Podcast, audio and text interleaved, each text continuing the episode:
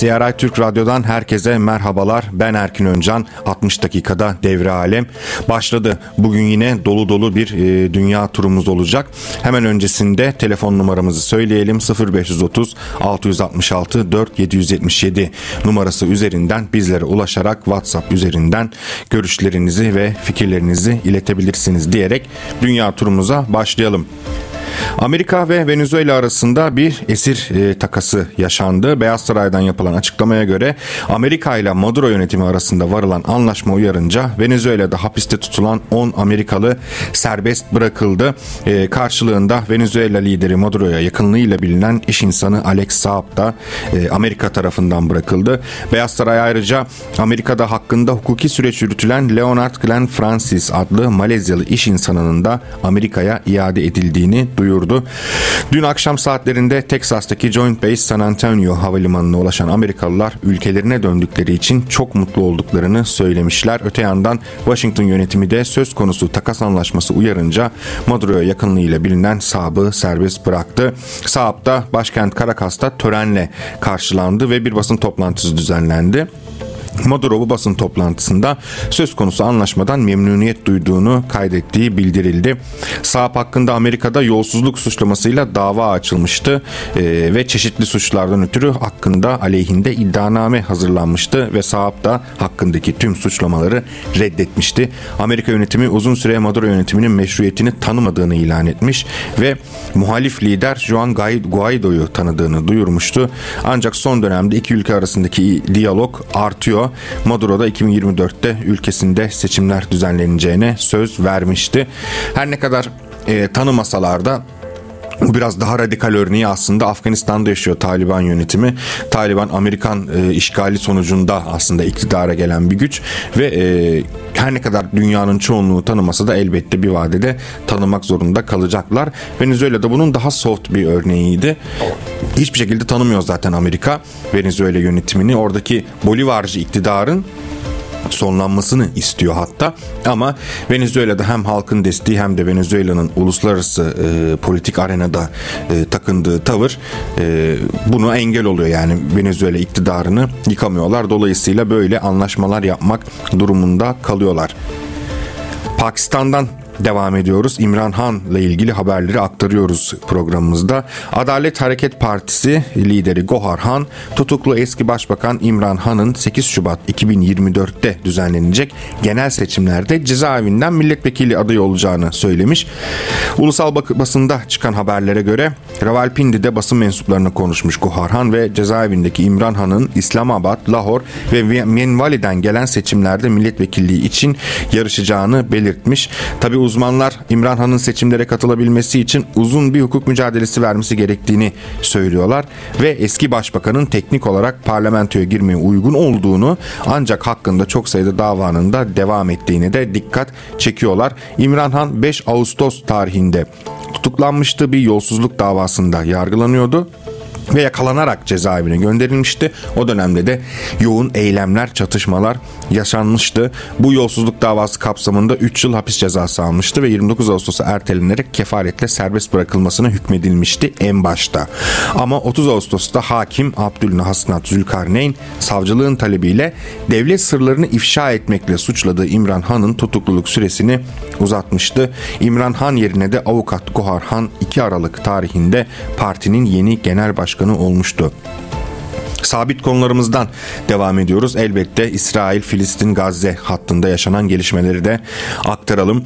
İsrailli gardiyanların ülkenin güneyinde bulunan Negev çöl cezaevindeki Filistinli bir mahkumu darp ederek öldürdüğü bilgisi geldi. İsrail medyası paylaştı. Bu bilgiyi Kanal 12 televizyonunun açıkladığı bir rapora dayanıyor. Gardiyanları soruşturma biriminin mahkumu darp ederek ölümüne neden olduğundan ve şiddet olayına karıştığından şüphelenilen 14 sanık hakkında soruşturma başlatılmış.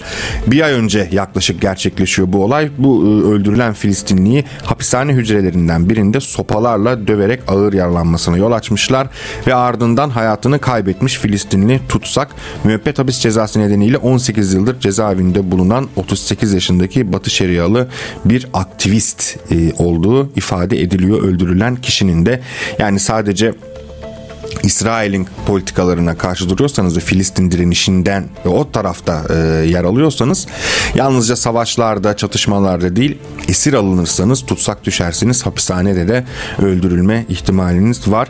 E, yayınlanan raporda 14 şüphelinin ifadeleri alınmış, uyarıldıktan sonra serbest bırakılmışlar ve süresiz izne çıkarılmışlar. İşte bir insanı hapishanede tutsak durumda bulunan bir insanı e, sopalarla öldürmenin İsrail'de cezası da bu. Aynı zamanda Filistin Kurtuluş Örgütü'ne bağlı Filistin Esir İşleri Heyeti ve Filistinli Esirler Cemiyeti 14 Kasım'da yaptığı ortak açıklamada işgal altındaki Batı Şeria'nın kuzeyinde bulunan Kalkilya ili nüfusuna kayıtlı Sayır, Emin, Sayır Semih Ebu Asab'ın da Negev Çöl Hapishanesi'nde öldürüldüğünü duyurmuştu. Negev'deki çöl hapishanesi zaten ünlüdür. Filistinli mahkumlara uygulanan muamele, öldürülmeleri, işkenceler ve dayak konularında. E, Esir İşleri Heyeti'nden 15 Kasım'da bir yazılı açıklama yapılmıştı ve işgalcilerin Negev Çöl cezaevinde esirlerin hayatını dayanılmaz bir cehenneme çeviren sıkı güvenlik tedbirleri altında baskıcı uygulamaları hayatı esirler için son derece sıkıntılı ve acımasız hale getiriyor ifadelerine de yer verilmişti. Ne yapıyor cezaevi yönetimi? E, mahkumları darp ediyor sopalarla e, yer yer öldürüyor, işkenceden geçiriyor, e, elektrikleri tamamen kesiyor. Günlük yalnızca 50 dakika süreyle su veriliyor tutsaklara. Öğünler, öğün sayısı ikiye düşürüldü. Kantinler kapatıldı. Bu tür uygulamalarla e, yaklaşıyorlar Filistinli mahkumlara ve özel kuvvetler yani gardiyanlar da değil sadece tüm bölümlere periyodik olarak baskınlar düzenliyor. Eziyet, darp, saldırı e, bu baskınlara eşlik ediyor. Bu arada cezaevi yönetimi hasta olan tutsakları kliniklere veya hastanelere nakletmiyor. Bu kişiler tek kişilik hücrelere kapatılarak bir anlamda ölmesi bekleniyor. İsrail hapishanelerinde 7 Ekim Aksa Tufanı operasyonundan da bu yana cezaevi yönetimlerinin baskıyı ve şiddet dozunu artırdığı da biliniyor. Bu nedenle 6 Filistinli tutsağında hayatını kaybettiği öğrenilmişti. İsrail işgal, güçleri Batı Şeria ve Doğu Kudüs'te 7 Ekim'den bu yana 4630 Filistinliyi gözaltına aldı. İnsan bunların acaba kaçı kaçı işkenceden geçecek, kaçı öldürülecek, e, kaçı en temel haklarından, insan haklarından mahkum bırakılacak diye düşünüyor. Gazze gündemiyle devam ediyoruz. Gazze'deki hükümet İsrail'in 7 Ekim'den bu yana Gazze'ye saldırılarında ölen Filistinlilerin sayısının 20 bini aştığını duyurdu. Yani 2 ay içerisinde. Gazze'deki hükümetin medya ofisi yaptı bu açıklamayı ve İsrail ordusunun 75 gündür sürdürdüğü saldırılara ilişkin genel bir bilgilendirme yaptı. Bu açıklamada ölen Filistinlilerin sayısının 20 bini aştığı, bunların en az 8 bininin çocuk, 6200'ünün ise kadın olduğu belirtildi. Yani yarıda yarıdan fazlası bunların İsrail'in öldürdüğü sivillerden oluşuyor Gazze'deki operasyonlarda. Açıklamada ayrıca Gazze'de İsrail'in saldırılarında yaralananların sayısının ise 52.600'ü geçtiği de belirtilmiş. Yani İsrail Filistin Gazze hattında İsrail yayılmacı politikalarından kaynaklanan saldırılar tüm hızıyla devam ediyor. Öte yandan Lübnan'ın Birleşmiş Milletler e, temsilcisi Hadi Haşim bir açıklama yaptı. Dedi ki İsrail Lübnan'a yönelik saldırılarını durdurmalı ve halen işgal altında tuttuğu tüm Lübnan topraklarından derhal çekilmeli. Birleşmiş Milletler Genel Kurulu'nda Filistin meselesinin görüşüldüğü oturumda e, kullandı bu ifadeleri Haşim. Ülkesinin Birleşmiş Milletler Güvenlik Konseyi'nin 1701 e, sayılı karara tam bağlılığını vurguladı. Lübnan hükümeti ve Başbakan Necip Miktat'ın savaşın Lübnan'a doğru yayılmasını önlemek için hiçbir çabadan kaçınmadığını söyledi ve konuşmasını da şöyle sürdürdü. Ama Lübnanlılar da Filistinliler gibi işgal edilen toprakların bir karışından bile vazgeçmeyecekler. İsrail Lübnan'a yönelik saldırılarını durdurmalı ve işgal altında tuttuğu tüm Lübnan topraklarından derhal çekilmeli. Elmari kasabasının etekleri, Kafr Şuba tepeleri, Şeba çiftliklerinin den bahsediyor. Bunlar Lübnan'a ait bölgeler ve İsrail tarafından zamanında ele geçirilmiş bölgeler. Bu arada İsrail Dışişleri Bakanı Eli Cohen de 17 Aralık'ta ülkesini ziyaret eden Fransa Dışişleri Bakanı Catherine Colonna ile Tel Aviv'deki Ben Gurion Havalimanı'nda görüşmüştü ve bu görüşmeye ilişkin bir yazılı açıklama yapılmıştı. İsrail ile Lübnan arasında özellikle Hizbullah'la yaşanan gerilimleri çözmenin siyasi yollarını incelemek üzere gerçekleştiği belirtilmişti. Bu açıklamada e, Birleşmiş Milletler Güvenlik Konseyi'nin 1701 sayılı kararın uygulanmaması Lübnan Lübnan'la savaşa yol açabilir ifadelerine yer verilmişti. Nedir bu 1701 sayılı karar? İsrail'in mavi hat denen bölgenin gerisine çekilmesini ve bu hatla Lübnan'daki Litani Nehri arasındaki bölgenin silahsızlandırılmasını. Burada sadece Lübnan ordusu ve Birleşmiş Milletler Lübnan geçici barış gücüne evet bu arada Lübnan'da da uluslararası bir askeri koalisyon bulunuyor. Bu ait silahların ve askeri araç gereçlerin bulundurulmasını öngörüyordu. Ama tabii Lübnan'ın güneyindeki Litani Nehri ve İsrail ile sınır olarak belirlendi bu mavi hat denen bölge.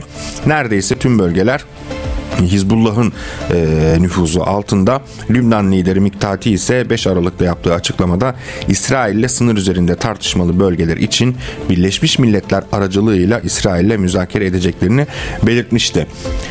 Yani tabi uluslararası organizasyonlar e, veya uluslararası diplomatik alanda bu tür tartışmalar, bu tür e, anlaşmalar yapılıyor ama nihayetinde günün sonunda meseleyi sahadaki durum belirliyor. İsrail saldırganlığı bütün uluslararası anlaşmalara rağmen sürerken bölgede en çok direnen, en çok aktif bir şekilde bu saldırılara karşı koyan kimse e, onun kontrol ettiği bir durum ortaya çıkıyor. Bu dünyanın her yerinde böyle. Lübnan-İsrail sınır hattındaki o Thank you. Gerilimli bölgede de aynı şey söz konusu. E, anlaşmalar yapılsa da bölgede e, Hizbullah güçleri direniyor İsrail işgaline karşı veya Siyonist yayılmacı politikalara Hizbullah e, karşı çıkıyor ve sahada aktif ve başarılı bir şekilde karşı çıkıyor. Dolayısıyla siz ne kadar uluslararası anlaşmalarda çeşitli taksimler, e, çeşitli e, dağıtımlar yaparsanız yapın sahada kim direniyorsa onun sözünün geçtiği bir e, formül hakim hala dünyada. Dünyanın her yerinde bu böyledir ama Orta Doğu gibi bir bölge için bu durum daha da etkin bir şekilde kendisini gösteriyor. Orada tamamen direnenlerin örgütlü bir şekilde ve askeri e, kanadı da bulunarak direnen güçlerin sözünün geçtiği bir dönem yaşadık yıllarca. Bundan sonra da bu şekilde olmaya devam edecek. Hamas tartışmalarındaki mesele de biraz buydu. Hamas nedir, ne değildir, meşru mudur, değil midir e, meselesi Hamas'ın başlattığı Aksa Tufanı operasyonuyla gündeme geldi ama e, bütün Filistin direnişi de Hamas'ın yanında durdu ideolojik farklılıklarına rağmen. Az önce yayının başında bahsetmiştik. Afganistan örneği de aynı şekilde.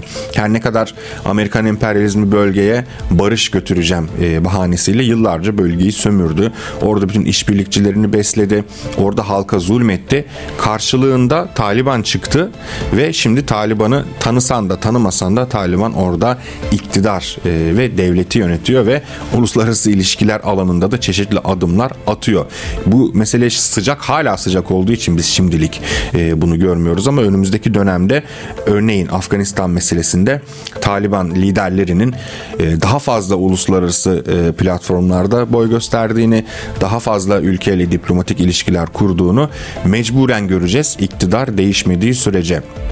Lübnan meselesinde de öyle. Şimdi Lübnan'ın bir hükümeti var, e, bir devlet var orada ama Hizbullah ülkenin en önemli siyasi güçlerinden biri ve İsrail'in yayılmacılığına karşı onlar savaşıyor. Dolayısıyla İsrail e, Filistin hattında ve direnişçilerin sözü geçecek. İsrail Lübnan hattında da Hizbullah'ın e, biraz sözü geçecek gibi bir senaryo var. Gazze gündeminden devam edelim. Dünya Sağlık Örgütü'nün kritik bir açıklaması var. Genel Direktör Gebreyesus'un bir açıklaması oldu oldu ve İsrail'in yoğun saldırıları ve ablukası altındaki Gazze'de 5 yaş altındaki çocuklarda görülen ishal vakalarında çatışma öncesi döneme göre 25 kat artış yaşandığını bildirdi. E, sosyal medya platformundan yaptığı açıklamayı genel direktör şu anda karşı karşıya olduğu hastalık, açlık ve hijyen ve sanitasyon eksikliğinden derin endişe duyduğunu belirtti. Tabi bunun sebebi şu açlık vücudu zayıflatıyor ve hastalıklara neden oluyor. Neden açlık var bölgede? Bölgede neden susuzluk var veya neden temel sağlık hizmetlerine erişim sorunu var? Çünkü e, İsrail bombalıyor bölgeyi seri bir şekilde. Dolayısıyla bu tür çok olumsuz koşullardan da en çok en önce etkilenenler daha savunmasız olanlar çocuklar ve yaşlılardır ve çocuklar arasındaki yayılan bu ishal vakaları da daha ciddi hastalıkların belirtisi özellikle 5 yaş altındaki çocuklarda bu tür hastalıklar ölüme kadar e, gidebilecek e, ciddiyete varabiliyor. Böyle bir sağlık krizi de yaşanıyor bölgede. E, direktör de bu tür hastalıkların yetersiz beslenen çocuklar için ölümcül olabileceğinin altını çizerek söylüyor ve sağlık hizmetlerinin yetersiz olduğunu vurguluyor. Bunun da riski artıracağını belirtiyor ve artık ateşkese ihtiyacımız var diyor Dünya Sağlık Örgütü Genel Direktörü. Şimdi İsrail-Filistin hattında bu gerilimler devam ederken uluslararası da bir saflaşma yaşanmıştı. Bu saflaşmanın Filistin direnişine e, destek veren en büyük parçası da Yemen'deki Husilerdi. Husiler biliyorsunuz Kızıldeniz'de İsrail'e giden gemileri engelliyor. Kimilerine yönelik askeri eylemler düzenliyor. Kimi zaman çatışmalara giriyorlar. Ve Amerika'da bölgede Husilerin oluşturduğu tırnak içinde tehdide karşı bir uluslararası koalisyon e, oluşturulacağını ilan edilmişti. Şimdi bu tartışmalar devam ederken Yemen'deki Husilerin lideri Abdülmelik El Husi yeni bir açıklama daha yaptı ve dedi ki Kızıldeniz, Kızıldeniz'deki herhangi bir gerilime yanıt olarak Amerika'nın savaş gemilerini hedef alacağız. Bir televizyon konuşmasında bunları söyledi. Amerika'nın gerilimi tırmandırmaya yönelik herhangi bir eğilimi ya da Yemen'i hedef alması karşısında boş durmayacaklarını, kendilerinin korkanlardan, geri çekilenlerden olmadığını söyledi. Amerikan savaş gemileri nakliye trafiğini roketlerle ve insan sava araçlarıyla hedef alınması gibi e, açıklamalarda bulundu ve Amerika'yı İsrail gemilerini korumak amacıyla Kızıldeniz'i askerileştirmeye çalışmakla suçladı. Yani İsrail'i konuma bahanesiyle siz burada askeri gücünüzü arttırıyorsunuz. Biz buna izin vermeyeceğiz dedi. E, doğru bir açıklamada bulunmuş El Husi. Zaten e, Husilerin direnişi aslında biraz böyle neredeyse destansı bir boyuta ulaştı. Yalnızca İsrail meselesinde de değil. Orada genellikle biz sosyal medyada ne görüyoruz? E, en başla en başlarda Husilerin böyle gündeme gelmeye başladığı dönemlerde insanlar bir garipsemişti. Çünkü e, Orta Doğulu imajı tabii klasik terlikle geziyorlar bu insanlar falan. Terlikli direnişçiler falan diye böyle söylemler artmıştı. Ama o terlikli direnişçiler bugün bölgede Amerika'nın en büyük kabusu haline geldi ve İsrail-Filistin hattında da Filistin direnişine açıktan destekte bulundular. Bu Amerika'nın ilan ettiği misyon neydi? Ee, İngiltere, Kanada, Fransa, İtalya, Hollanda, Norveç, Şeyseller, İspanya ve Bahreyn'den toplam 10 ülkeden kuvvetlerin yer aldığı bir uluslararası güç. Yani emperyalizmin vurucu gücü bölgedeki bir başka e, direnişi ezmek üzere e, bunu da bahane ederek İsrail-Filistin e, savaşında bahane ederek bölgedeki askeri yayılmacılığını artırma. Bir taşla birkaç kuş vurma hedefi çünkü bölgede sadece e, Hamas yok aslında Amerika'nın hedefinde olan.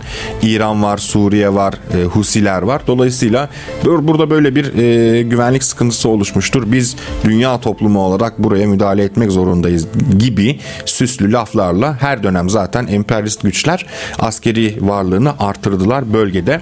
Bu koalisyonda Amerika Savunma Bakanı Lloyd Austin açıklamıştı. 18 Aralık pazartesi günü ticari gemilere yönelik saldırılara karşı koymak için Refah Muhafızı operasyonu adında bir çok uluslu misyonun oluşturulduğunu söylemişti. E, Yemen'deki Husilerin lideri El Husi de 14 Kasım'da bir televizyon konuşması yapmıştı. İlan etmişti Kızıldeniz'deki İsrail gemilerinin hedef alabilecekleri konusunda. up. Aynı şekilde Husilerin askeri sözcüsü Yahya Seri de 19 Kasım'da bir sosyal medya paylaşımında bulunmuştu ve İsrail'in abluka altındaki Gazze'ye yönelik vahşi saldırılarına tepki olarak İsrail bandıralı her türlü gemiyi hedef alacaklarını duyurmuştu.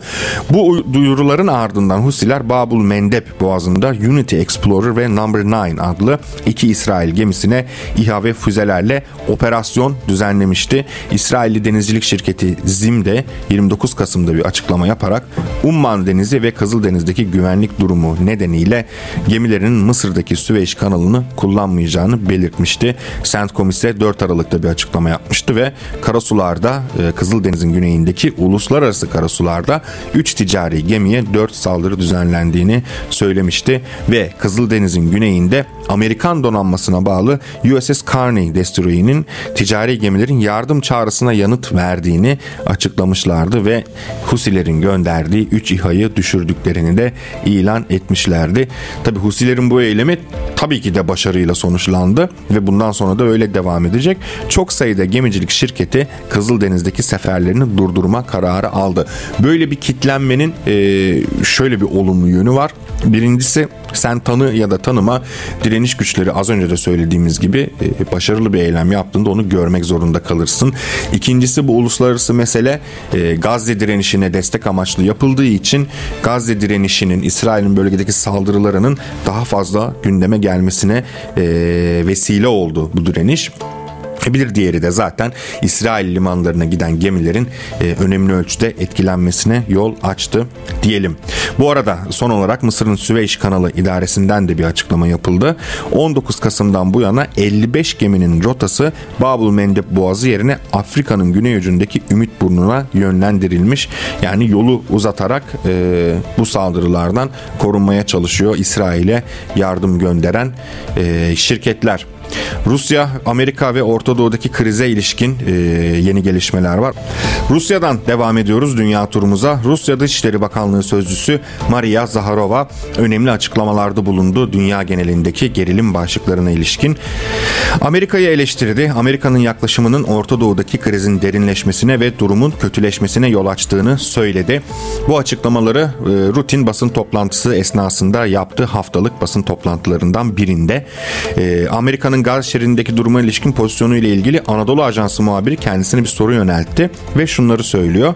Amerika'nın bu konudaki yaklaşımı antisemitist olarak değerlendirilebilir. Hem İsrailler hem de Filistinliler Sami halklarıdır.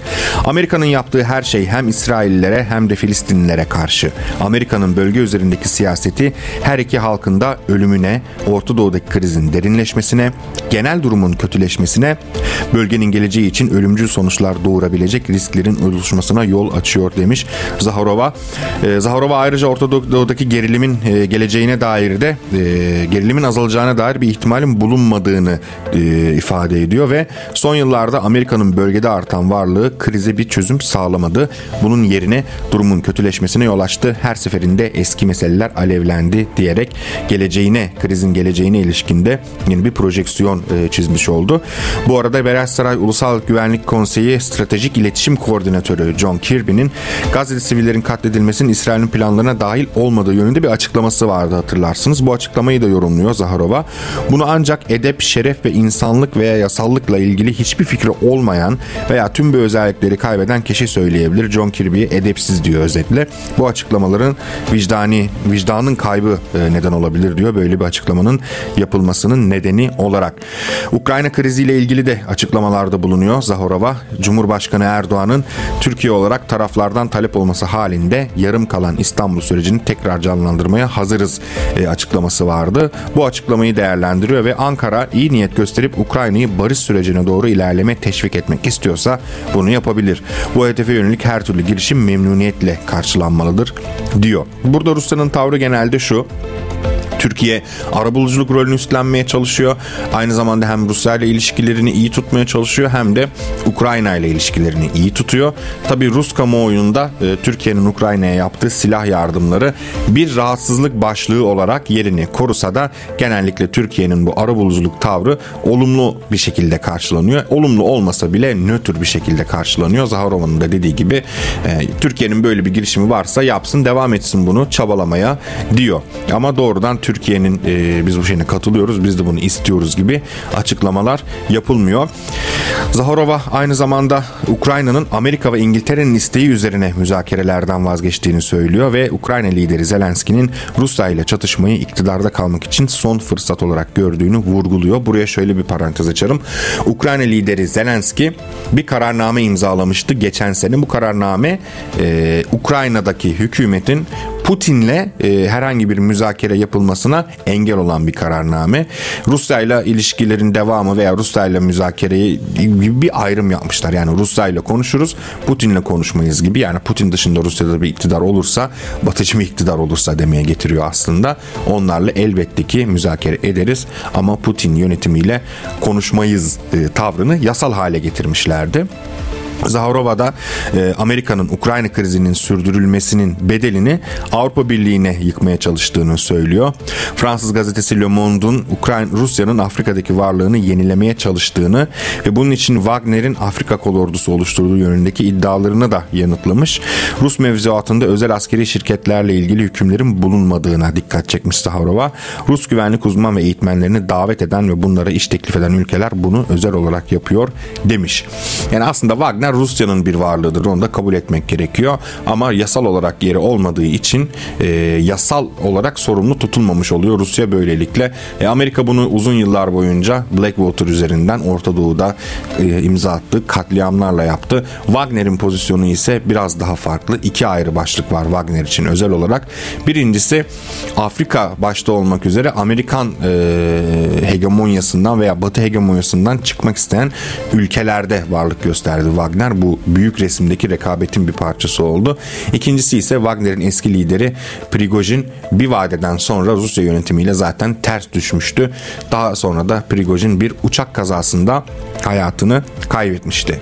Amerika'dan devam ediyoruz. Dün gelişmeyi aktarmıştık. Amerika'da Colorado Yüksek Mahkemesi Trump'ın eyalette e, başkaldırı ve isyan suçunu işlediği gerekçesiyle eyalette başkanlık yarışına katılamayacağına hükmetmişti. Tabi bu hükmün ardından gözler Amerikan Yüksek Mahkemesi'ne çevrildi. Trump'ın avukatları Colorado Yüksek Mahkemesi'nin kararını henüz temize veya yüksek mahkemeye taşımadı ama bu karar hukuki çevrelerde şimdiden tartışma başlattı. E, bu Colorado Yüksek Mahkemesi kararın 2024 başkanlık seçimleri öncesi siyasi açıdan ülkede bölücü olabilecek niteliği nedeniyle yüksek mahkeme içinde özel bir zorluk oluşturulduğu e, değerlendiriliyor. 9 üyeden oluşan yüksek mahkeme yargıçlarından 6'sı muhafazakar yani cumhuriyetçilere yakın. Bu 6 yargıçtan 3'ü ise Trump'ın başkanlık döneminde atanmış durumda. Yani yüksek mahkemede bu karar dönebilir aslında.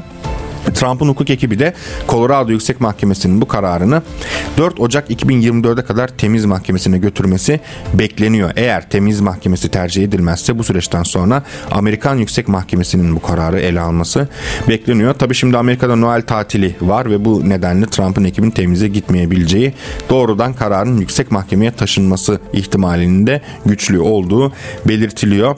Yüksek mahkemenin de önüne gelecek kararın görüşülmesini ne kadar hızlı gündemine alacağı olacağı, değerlendirmelerin, tartışmaların ne kadar süreceği ve nasıl bir sonuç çıkacağı ise şu an e, bilinmiyor. Amerikan medyasında e, konuyla ilgili yorumlarda bulunuyor şimdi hukukçular.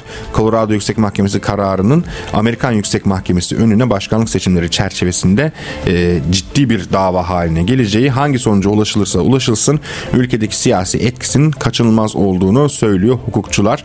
E, tabii bu Yüksek Mahkemenin önünde Colorado Yüksek Mahkemesi'nin kararının yanı sıra Trump hakkındaki 2020 başkanlık seçimlerine müdahale suçlamaları ile ilgili de bir dokunulmazlık davası var zaten. Trump özel yetkili savcı Jack Smith'in Washington'daki federal mahkemeye taşıdığı suçlamalarla ilgili davayı Amerikan başkanının görevi sırasındaki dokunulmazlığı e, gerekçesiyle temize götürmüş. Yüksek Mahkemede bu davanın müdahale olmasını beklediğini dile getirmişti.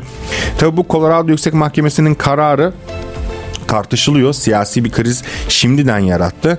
E, Tamamı demokrat e, eğilimli yargıçlardan oluşuyor bu arada. Colorado Yüksek Mahkemesi heyeti 3'e karşı 4 evet oyuyla Trump'ın oy pusulların, pusulalarında yer alamayacağına hükmetmişti.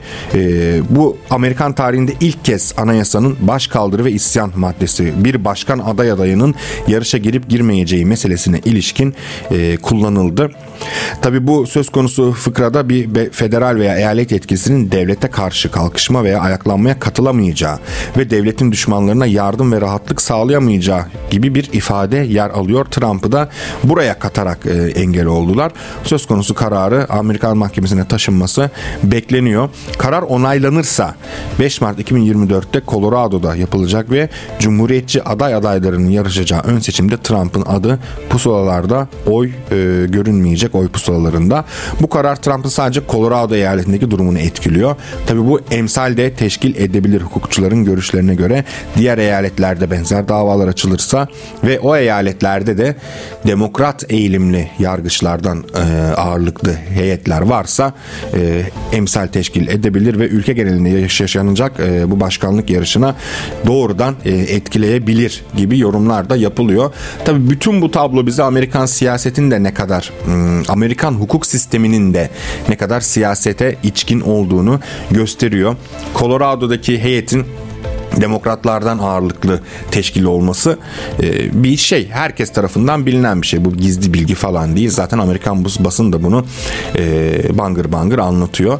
Kaldı ki Amerika'daki hukuk e, ve bürokrasi alanlarındaki özellikle karar verici organizasyonların e, da doğrudan bu politik motivasyonlarla şekillendiği ve bu organizasyonlar bu önemli köşe başları da seçimler seçim yarışına dahil edildiği zaten biliniyor, konuşuluyor ve Amerika'daki siyasi lobilerde veya çıkar grupları da bunlar için var zaten. Yani Amerikan siyaseti doğrudan demokratlarla cumhuriyetçiler arasında sıkışmış bir siyaset. Demokrat Parti ve Cumhuriyetçiler dışında herhangi bir partinin iktidara gelmesi neredeyse imkansız. Amerikan e, sistemi, Amerikan emperyalist sistemi kendi seçmenlerine, kendi vatandaşlarına da zaten sadece iki seçenekli bir siyaset dayatıyor. Öyle bir siyasi sistem var ve dolayısıyla ben Amerika'da işte başka bir siyasi parti parti kurdum bununla iktidara geleceğim gibi e, hayalleriniz varsa bu hayallerinizi bir kenara bırakabilirsiniz. Çünkü öncelikle milyarlarca dolarınızın olması gerekiyor. Sizin için çalışan güçlü lobilerinizin olması gerekiyor. Amerikan hem güvenlik bürokrasisi içerisinde hem de siyasette güçlü adamlarınızın olması gerekiyor. Bütün bunlar mesela böyle bir senaryo Türkiye'de biraz böyle e, etik olmayan e, adımlar olarak tartışılır. İşte o için birini ikna etmek, o için e, genel kurmaya gittiğinizi hayal edin mesela veya e, Yargıtay'a gidip orada doğrudan açıktan bu tartışmalar her ülkede oluyor ama bunların yasal bir şekilde gerçekleştiğini hayal edin. Amerika'daki sistem biraz da bu. Her şey çok açık. E, her şey tamamen e, iki büyük siyasi gücün şeyinde onun hükmü altında ve aynı zamanda her şey doğrudan parayla hem hatta çok büyük miktarlarda parayla ilgili diyelim. Bu arada Almanya'dan devam edelim. Almanya şansölyesi Olaf Scholz e, adı bir davaya karıştı ve bir davada kanıt olarak sunulan günlüklerde Scholz'un vergi konusunda bir bankacıyla gizli görüşmeler yaptığı ortaya çıktı. Almanya'nın en eski özel bankalarından MM Warburg'un ortaklarından Christian Olerius'un e, günlüğü bu. 2016 yılında bir vergi meselesi için e, Olaf Scholz'la gizlice lobi yaptığını gösteriyor. Financial Times'ın aktardığı bir haber bu. Scholz o sırada Hamburg Belediye Başkanıydı ve Olarius vergi affı için ricada bulunmak üzere kendisiyle görüşmüştü. Bu savcılar tarafından ele geçirilen ve Olarius'un vergi suçlarından yargılandığı davada geniş bir şekilde yer verilen belgeler Scholz e, hatırlayamıyorum diyor burada ısrarlı bir şekilde ben öyle bir şey olduğunu bilmiyorum hatırlamıyorum diyor. Ama bu görüşmelerin yazılı kaydı olmuş oldu bu günlük bu belgeler. Bu dava Eylül ayında başladı ve önümüzdeki yıla kadar sürmesi bekleniyor ve e, şansölye ve Alman hükümeti için riskli e, daha başka bilgileri de ortaya çıkabilir. Yani Scholz'un görüştüğü bankaya vergi kıyağı yapılmış zaten. E, Olarus hakkında 371 sayfalık bir iddianame hazırlanıyor ve Scholz'tan 28 kere e, bahsediliyor, adı geçiyor. Savcılar ayrıca 81 yaşındaki bankacının lobicilik kampanyası sırasında Scholz'un partisine 13 bin euro bağış yaptığına da dikkat çekiyor. Olarius ve Scholz arasında 2016 sonlarında yapılan iki görüşmeden de haftalar sonra Hamburg Vergi Dairesi aniden karar değiştirmiş ve Warburg'un ödemesi gereken 47 milyon euroluk vergiyi kaldırmıştı. Rüşvet yemiş yani özetle ve bu rüşvet e, çarkında da yine bizim Türkiye'de nedense çok böyle e, demokratik özgür dünya e, çok güzel sistemin işlediği iddia edilen Batı ülkelerinden birinde gerçekleşmiş.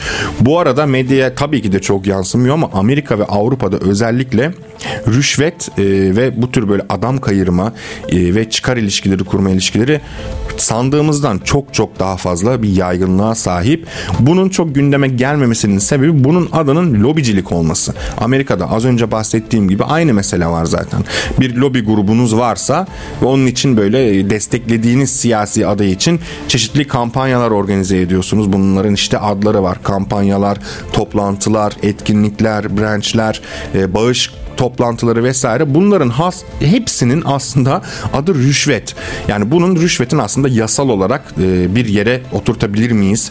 Bu para yedirerek siyasi ikbal kazanma meselesine bir e, yasal kılıf bulabilir miyiz diye düşünülüp ortaya çıkarılan şeyler bunlar. E, dolayısıyla Scholz'un da zamanında böyle ilişkilere girmiş olması şaşırtıcı değil. Scholz da değil sadece. Çoğu Almanya'da, Avrupa ülkesinde ve Amerika'daki siyasi lider bu tür para yedirme kabaca ifade etmek gerekirse işlerine girmiştir. Amerika'dan başladık. Almanya'dan devam ettik. Avrupa Birliği'nden devam edelim. Avrupa Birliği sığınmacılar ve göçmenler hakkında yeni düzenlemeler içeren yeni göç ve iltica paktı üzerinde anlaştı. Dün bahsetmiştik Fransa'nın da benzer bir e, yasa geçirmişti. Ülkedeki ülkeye gelen veya ülkede yaşayan göçmenlerle ilgili. Bu anlaşma Avrupa Birliği'nin anlaşması gelecek yıl yürürlüğe girecek. Avrupa Birliği ülkeler arasında sığınma başvurularının paylaşılması için yeni bir mekanizma kurulması, iltica, geri dönüş sınır prosedürlerinin daha etkili hale getirilmesi gibi e, maddeler var. İtalya anlaşmayı büyük bir başarı olarak nitelendirmiş. E, aynı zamanda Amerika'dan e, devam edelim. Amerikan Dışişleri Bakanı Antony Blinken, Washington'ın Ukrayna'nın kalkınması için çok net bir planı olduğunu ve bu plana göre Kiev'e şu anda olduğu gibi yardım etmek zorunda kalmayacağını söylemiş. Diyor ki Ukrayna'nın ekonomik, askeri ve demokratik olarak kendi ayakları üzerinde durabileceğini garanti edecek çok net bir planımız var diyor. E, ama tabii bu planın detaylarını vermiyor ve bunu yapabilmek için Amerika ve müttefiklerinin Kiev'in bu kışı, ilkbaharı ve yazı atlatmasına yardım etmesi gerektiğini vurgulamış Blinken.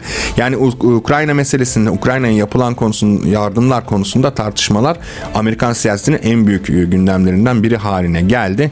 Dışişleri Bakanı Blinken de diyor ki ya siz beni dinleyin. Ben hani Ukrayna'yı tamamen yardım da vermek zorunda kalmayacağımız kendi ayakları üzerinde duran bir anlaş bir plan var kafamızda Ukrayna için diyor. Ne olduğunu söylemiyor. Ama diyor bunun uygulanması için bu kış, bu bahar ve bu yazda yardımlarımıza devam edelim. Bakın ondan sonra nasıl Ukrayna çok güzel olacak. Kendi ayakları üzerinde duracak ve biz Ukrayna'ya para akıtmayacağız diyor.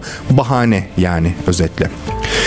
Evet Moldova'dan devam ediyoruz. Ee, önemli bir haber aslında. Moldova e, bağımsız devletler topluluğundan ayrılıyor. Moldova'nın konumunun neden önemli olduğunu zaten bu yanımızda defalarca söyledik. Son olarak e, Batı'ya meyleden bir politika izlediği için bağımsız devletler topluluğundan da ayrılma kararı aldılar. Parlamentonun dış politika ve Avrupa entegrasyonu komisyonu var. Bu komisyonun başkanı Donya German yaptı bu açıklamayı. Sürecin 2024 yılı sonuna kadar tamamlanacağını söylüyorlar ediyorlar. Bugünümüzün e, bugünkü dünya turumuzun son haberi olarak e, ekleyelim. Kolektif Güvenlik Anlaşması örgütü var. Bu örgüt e, 7 Ekim 2002 tarihinde kuruldu. Rusya, Kazakistan, Kırgızistan, Tacikistan, Belarus ve Ermenistan'dan oluşuyor. Ve bu yıl için 7 ortak askeri tatbikat planladıklarını açıkladı. Bu bilgi de Genel Sekreter İmangali Tasman Gambetov tarafından konsey toplantısında verildi. E, bu şu demek oluyor. Biz askeri olarak e, batıdan gelen tehditlerin farkındayız ve buna ilişkin önlemler alacağız. 7 ayrı askeri tatbikat düzenleyeceğiz diyorlar. Önümüzdeki yılında önemli gündemlerinden biri bu olacak. Evet dünya turumuz bugünlük de sona erdi. Yarın yine aynı saatte dünya genelindeki önemli başlıkları birlikte öğreniyor ve yorumluyor olacağız. Yarın görüşmek üzere. Kendinize iyi bakın. Hoşçakalın.